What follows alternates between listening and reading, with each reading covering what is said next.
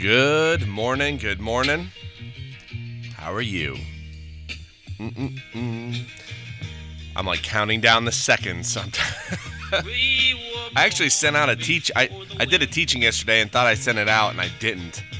Um, so if you want another one, it's there. but I hope you're having a great morning this morning. Hope you're excited about the week. I've seen a lot about um, just how much liberty we have. How I'm just so thankful for the position that God's put us in. And I wanted to go over chapter five of Ephesians, or I'm sorry, Galatians.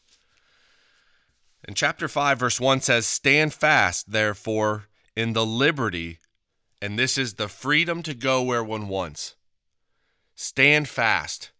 Enjoy yourself. Realize what you have. Stand fast, therefore, in the liberty wherewith Christ made us free, and be not entangled or held by anything again with the yoke of bondage or servitude.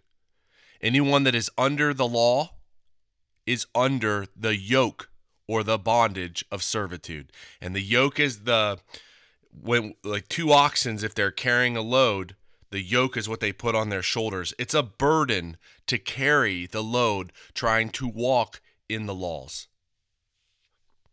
Verse 4 For I testify again, or I'm sorry, verse 2 Behold, I, Paul, say unto you that if ye be circumcised, and this is a sign of the circumcision, Christ shall profit you nothing. Again, the sign of the circumcision was a sign made to Abraham that he was, that God was going to be a God to him and his seed in their time, and that they were to follow the statutes that were later on revealed. Verse 3 For I testify again to every man that is circumcised, therefore a Jew, that he is a debtor to do the whole law. Verse 4 Christ is become of none effect, or ye were severed from Christ. Whosoever are you, or justified, or set forth, remaining within law, ye are fallen off from grace.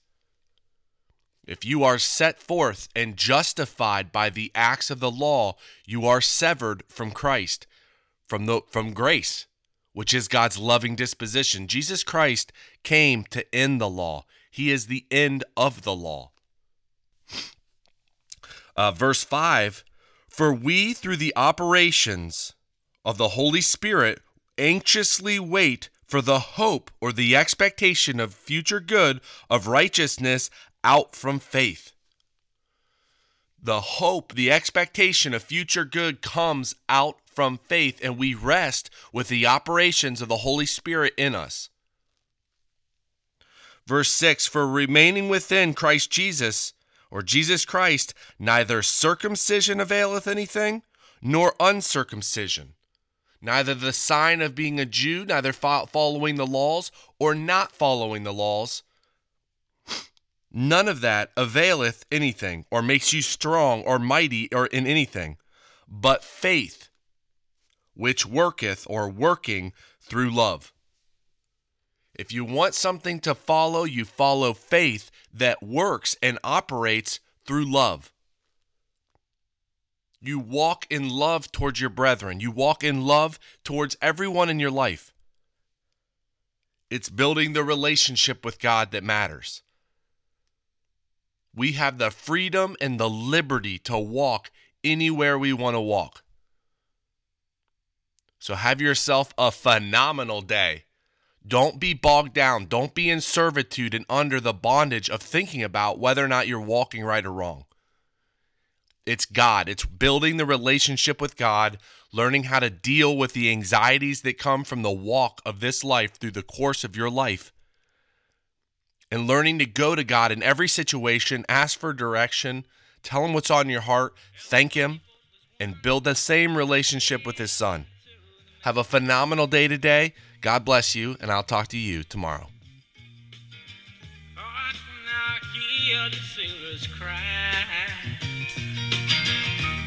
Smell the sea and feel the sky.